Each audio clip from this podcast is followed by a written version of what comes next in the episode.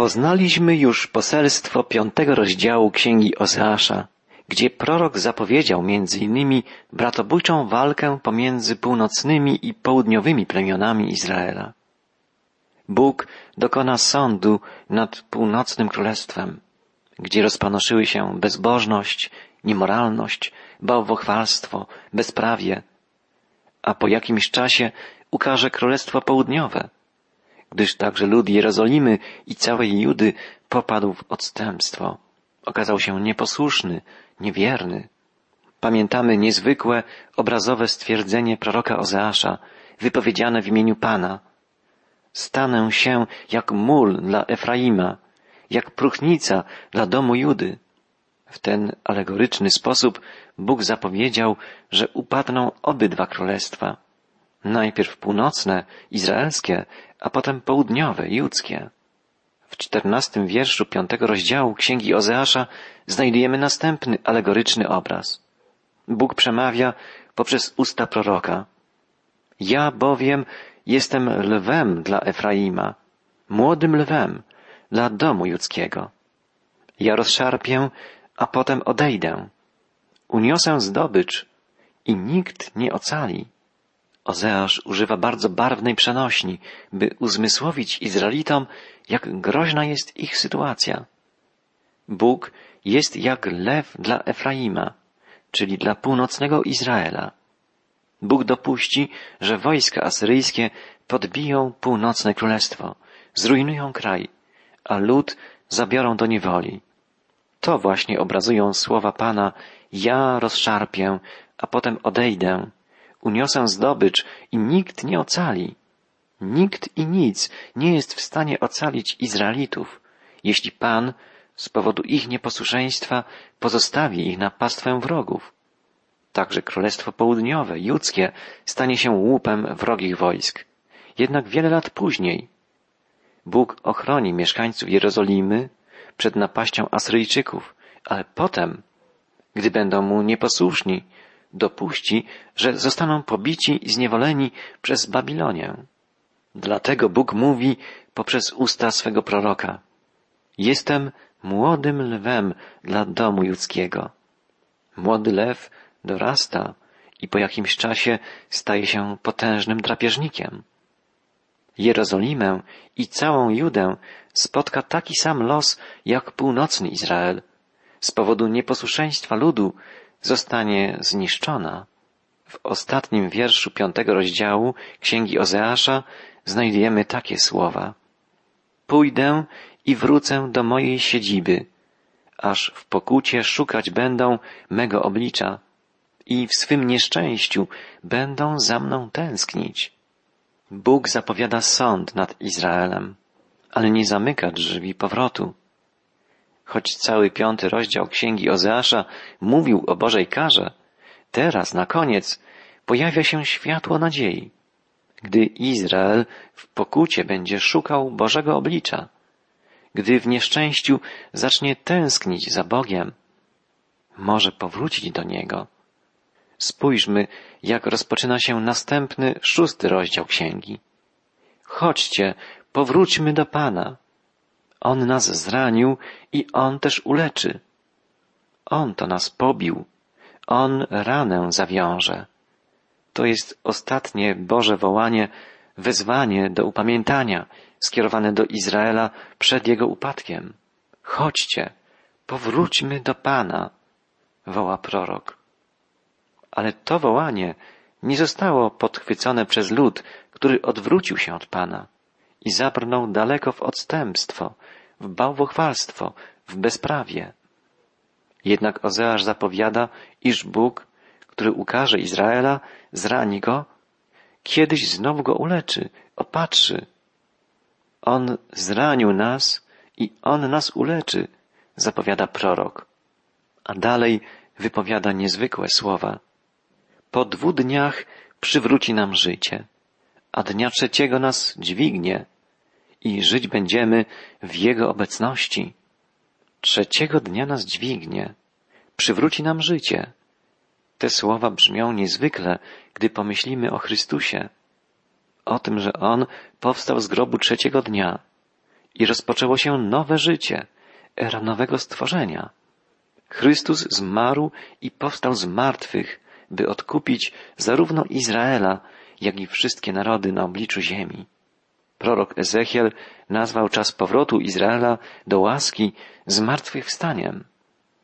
Wszyscy wierzący, lud pierwszego i nowego przymierza, będą żyli dzięki temu, który powstał z martwych trzeciego dnia, przełamując moc grzechu i śmierci, otwierając drogę do Ojca. Wielkie Boże plany zbawienia obejmują całą ludzkość, a początek tej historii i jej koniec związany jest ściśle z dziejami Izraela. Wielu nieszczęść i tragedii by uniknięto, gdyby na przestrzeni dziejów Kościoła zrozumiano, jaka jest rola Izraela w Bożych planach i gdyby naród wybrany, naród proroków i apostołów we właściwy sposób traktowano, szanowano i kochano. Właściwie dopiero w XX wieku, po tragedii, jaka dokonała się w czasie II wojny światowej, kiedy miliony niewinnych Żydów padły ofiarą nazistowskiej nienawiści, świat chrześcijański zrozumiał, jak niewłaściwie odnosił się do ludu pierwszego przymierza. Wiele błędów popełnili chrześcijanie względem Izraelitów. I niestety błędy te przyniosły tragiczne skutki. Chcę przytoczyć w tym miejscu cytat pochodzący z książki Daniela Justera Powrót do korzeni. W rozdziale poświęconym historii stosunków judaizmu i chrześcijaństwa autor przedstawia przyczyny rozłamu, jaki nastąpił pomiędzy judaizmem i chrześcijaństwem. Czytamy tu, wkrótce po śmierci żydowskich apostołów przywództwo w kościele objęli ludzie nie darzący szacunkiem ani Żydów, ani judaizmu. Zamiast postrzegać Izraelitów jako błądzących braci, którym Kościół zawdzięczał posiadanie pism, z których pochodził Mesjasz według ciała oraz wszyscy święci Starego Testamentu, potraktowano ich jak znienawidzonych przez Boga potępieńców. Odczucia wyrażane przez żydowskich naśladowców Jezusa wobec niektórych przywódców religijnych Izraela zostały później przeniesione na cały naród wybrany. List Barnaby, dzieło pochodzące z końca I wieku, odzwierciedla bardzo negatywne nastawienie i przenosi je także na żydowskie praktyki religijne. Dopóki Kościół posiadał władzę, robił wszystko, co mógł, aby pokrzyżować Boży plan. Prześladował i znęcał się nad Żydami, samemu popadając w coraz większy grzech. Kalumnie rzucane na Żydów oraz plotki rozsiewane na ich temat przekraczały ludzką wyobraźnię. Wielu autorów ówczesnych dzieł i traktatów nie rozumiało krytykowanych przez siebie treści włączając w to naturę starotestamentowego objawienia. Na przykład Ignacy z Antiochii, piszący w tym okresie, jasno dawał do zrozumienia, że wszystko, co żydowskie, jest po prostu bezużyteczne. Justyn Męczennik, jeden z bardziej znanych przywódców wczesnego kościoła z początku II wieku, wyrażał się o narodzie żydowskim i o jego praktykach religijnych tonem protekcjonalnym, w swoim dziele dialog z Żydem Tryfonem wyraża zaniepokojenie faktem, iż żydowscy uczniowie Jezusa wciąż podkreślają swą tożsamość kulturową i nie odcinają się od praktyk religijnych swoich ojców. Dopuszczał wprawdzie możliwość, że tacy ludzie są zbawieni, ale nie potrafił zrozumieć, jak mogą wyrażać swoją wiarę za pomocą praktyk typowych dla biblijnego judaizmu. Uważał, że wypełnianie prawa przez Jezusa oznaczało koniec wszystkiego, co żydowskie. Z upływem kolejnych dziesięcioleci chrześcijańska polemika z Żydami i ich praktykami zaostrzała się coraz bardziej.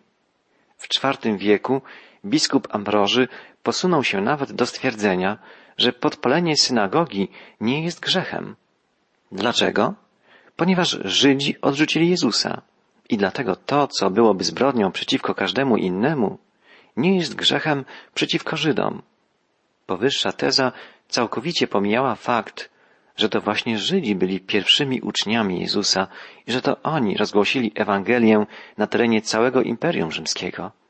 Nie dostrzegano również wielkiej rzeszy Żydów, którzy w pierwszym wieku naszej ery uwierzyli w Jezusa jako Mesjasza, a także faktu, że oryginalnym kontekstem wiary chrześcijańskiej od początku jest właśnie judaizm. Najbardziej zajadłym przeciwnikiem Żydów w pierwszych wiekach był Jan Chryzostom. W przerażenie wprowadził, wprowadził go fakt, iż niektórzy antiocheńscy chrześcijanie odwiedzali tamtejsze synagogi, aby lepiej zrozumieć żydowskie korzenie swej wiary. Tymczasem Chryzostom utrzymywał, że nadejście chrześcijaństwa wyeliminowało wszelkie żydowskie praktyki, że odebrało sens żydowskiej tożsamości narodowej. Aby przeciwdziałać zainteresowaniu chrześcijan judaizmem, napisał osiem kazań przeciwko Żydom. Nienawiść, jaką były przepełnione, przebiła wszystko, co do tej pory napisano. Niestety Chryzostom nie był odosobniony w swoich poglądach. Ponieważ był znaną postacią w środowisku chrześcijańskim, wkrótce jego postulaty stały się częścią oficjalnej postawy instytucjonalnego Kościoła. Sam Augustyn, wielki teolog, uznawany za autorytet zarówno przez katolików, jak i protestantów, dolał nieco oliwy do ognia antysemityzmu. Wyjaśnił mianowicie cel istnienia żydowskiej społeczności, twierdząc, że Żydzi znajdują się w stanie potępienia i jako tacy stanowią świadectwo prawdy chrześcijańskiej oraz przykład losu narodów, które zwracają się przeciwko Bogu. To wszystko, co wydarzyło się w długiej historii stosunków pomiędzy judaizmem i chrześcijaństwem, powinno być dla nas dzisiaj przyczynkiem do pełnej pokory, do wytrwałej modlitwy o naszych starszych biblijnych braci. Pamiętajmy, że wszyscy biblijni prorocy zapowiadali czas zmiłowania, czas łaski dla Izraela. Bóg przeprowadzi swoje zbawcze plany odnośnie narodu wybranego. Tak, jak realizuje swój plan odnośnie Kościoła na przestrzeni tysięcy lat. Posłuchajmy dalszych słów proroka Ozeasza. Apeluje on, dołóżmy starań, aby poznać Pana. Jego przyjście jest pewne, jak świt poranka, jak wczesny deszcz przychodzi on do nas i jak deszcz późny, co nasyca ziemię. Na Bliskim Wschodzie deszcze jesienne i wiosenne miały ogromne znaczenie. Bez nich w gorącym, upalnym klimacie ziemia nie dałaby żadnych plonów. Prorok mówi, że przyjście Pana będzie jak życiodajny deszcz, który nasyca ziemię. Jego przyjście jest pewne, jak świt poranka. To znaczy, iż Jego przyjście jest nieuniknione. Jest pewne jak to, że po nocy przychodzi dzień. Co w takim razie mamy czynić? Dołóżmy starań, aby poznać Pana. Naszym zadaniem jest poznanie Pana, poznanie żywego Boga. Apostoł narodów napisał w liście do Filipian, że żyje po to, by poznać Go, to jest Chrystusa, Pana, by doznać mocy Jego zmartwychwstania i uczestniczyć w Jego cierpieniach. Dlaczego? Aby stać się podobnym do Niego w Jego śmierci i aby tym sposobem dostąpić zmartwychwstania. To jest droga wiodąca do Bożego Królestwa. Jeśli wierzymy i ufamy Chrystusowi i jeśli wiemy, że On na pewno powróci, że na pewno się z Nim spotkamy, naszym największym pragnieniem powinno być to, by Go jak najlepiej poznać by iść w Jego ślady. Tym bardziej, że Jego droga jest drogą zwycięską, drogą pokonującą śmierć, wiodącą ku nowej, wiecznej rzeczywistości. Dołóżmy starań, aby poznać Pana. Jego przyjście jest pewne, jak świt poranka, jak wczesny deszcz przychodzi on do nas i jak deszcz późny, co nasyca ziemię. Cóż ci mogę uczynić, Efraimie? Co pocznę z tobą, Judo? Miłość wasza podobna do chmur na świtaniu, albo do rosy, która prędko znika. W tych słowach zawarta jest cała prawda o tym, co znaczy poznać Pana. Znaczy to pokochać Go. Prorok woła, co jeszcze Izraelu, Efraimie, Judo mogę dla Ciebie uczynić? Objawiłem Ci siebie, objawiłem Ci swoją miłość, a Ty nie pokochałeś mnie, choć wiesz, że masz miłować mnie całym sercem, ze wszystkich sił. Twoja miłość jest podobna do chmur, które znikają, gdy rozprasza je światło słoneczne o poranku. Podobna jest do rosy, która szybko o poranku zanika. Ta ocena bezpośrednio dotyczyła Izraela i Judy. Czy jednak nie dotyczy także nas? Jak jest z naszą miłością? Co z naszą relacją z kochającym nas Panem? Królestwa Izraela i Judy upadły. Co będzie z nami, z naszym narodem, z naszym krajem? Ozeasz woła dalej w imieniu Pana. Dlatego ciosałem ich przez proroków. Słowami ust moich zabijałem, a prawo moje zabłysło jak światło. Bóg posyłał Izraelowi proroków, ostrzegał swój lud, napominał, karcił, objawił mu też swoje prawo, swoją prawdę, prawdę o grzechu, o świętości, o potrzebie zbawienia, a oni nie usłuchali, nie upamiętali się, byli nieposłuszni, niewierni. Dlatego spotkało ich surowe karanie Boże. Zachowywali pewne pozory religijności, składali Bogu ofiary, uczestniczyli w obrzędach, ale tak naprawdę nie byli Bogu posłuszni, nie kochali Go. Bóg mówi, dlatego ciosałem ich przez proroków. Bóg pragnął ich kształtować, formować, ale oni nie poddawali się Jego obróbce, Jego działaniu. Świadomie popełniali zło, nie z niewiedzy, bo przecież znali Boże prawo, znali Bożą prawdę. Pan mówi, prawo moje zabłysło jak światło. Znali światło prawdy, ale Boże Słowo nie było dla nich pochodnią na ich ścieżkach, nie było im przewodnikiem. Zamiast tego kierowali się swoimi pragnieniami, rządzami, a Boga chcieli zadowolić obrzędami, ofiarami, gestami religijnymi. Zwróćmy uwagę na następne słowa proroka.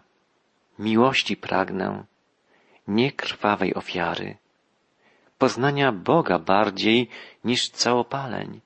Ozeasz, jako pierwszy z proroków, tak wprost, tak jednoznacznie przekazuje w imieniu Pana tę podstawową prawdę, iż Bóg pragnie naszej miłości, a więc pragnie oddania, wierności, posłuszeństwa, a nie zbywania go zewnętrznymi, płytkimi gestami. Bogu chodzi nie o nasze zewnętrzne rytuały, obrzędy, chodzi mu o nasze serce, chodzi mu o miłość. Do redakcji jednej z gazet czytelnik napisał w liście Już czas wyzwolić się z pęd wszelkiej religii. W dzisiejszym, nowoczesnym społeczeństwie powinniśmy pozbyć się wszelkich przesądów, uprzedzeń, bezsensownych obrzędów i rytuałów, a zwrócić się ku nauce, ku oświacie. Powinniśmy budować demokrację i rozwijać wartości humanizmu, żeby wyzwolić się spod ograniczeń bigoterii i zabobonu. W społeczeństwie oświeconym, demokratycznym nie ma już miejsca na religię, która krępuje umysł człowieka i zawęża pole jego widzenia, przesłania mu prawdę jak ciemna chmura. List ten zamieszczono w popularnej gazecie o wysokim nakładzie. Po kilku dniach na łamach tego samego czasopisma zamieszczono inny list. Jeden z czytelników napisał Nawiązując do wypowiedzi czytelnika, który uważa, iż religia powoduje zaciemnienie i zniewolenie umysłu człowieka, chcę powiedzieć, że zgadzam się z nim całkowicie. Religia, jako system wierzeń stworzony przez człowieka, jako zbiór zasad, dzięki którym człowiek usiłuje zbliżyć się do Boga, rzeczywiście jest czymś, co człowieka zniewala i ogranicza. Wszelkie obrzędy i rytuały religijne zawsze były mi obce. Nigdy nie byłem człowiekiem religijnym. Natomiast w moim życiu wydarzyło się coś, co odmieniło radykalnie moje spojrzenie na Boga. Doświadczyłem prawdy, że to sam Bóg w osobie Jezusa Chrystusa przychodzi do nas i objawia nam swoją miłość. To nie nasze wysiłki, nie nasze praktyki religijne, ale Jego działanie umożliwia nam nawiązanie relacji z Nim, Stwórcą i Zbawicielem. To On, zmartwychwstały, wiecznie żyjący Pan, odnawia nasze serca, nasze życie, sprawia, że poszerza się nasze pole widzenia, że nasz umysł, nasze serce zaczynają funkcjonować sprawniej, żywiej, w prawdziwej wolności, w sposób prawidłowy, prawy. Jestem dziś szczęśliwym człowiekiem i wierzę, że wszyscy ludzie, niezależnie od wieku, płci, narodowości, koloru skóry, mogą doświadczyć przemieniającej mocy miłości żywego Boga. Drogi słuchaczu, taka jest różnica pomiędzy religią a żywą, osobistą więzią z Jezusem Chrystusem. Przyjacielu, czy możesz utożsamić się ze słowami owego człowieka, świadczącego o mocy miłości Bożej? Obyśmy wszyscy doświadczali Jego miłości i byli wolnymi, szczęśliwymi Jego dziećmi, córkami i synami.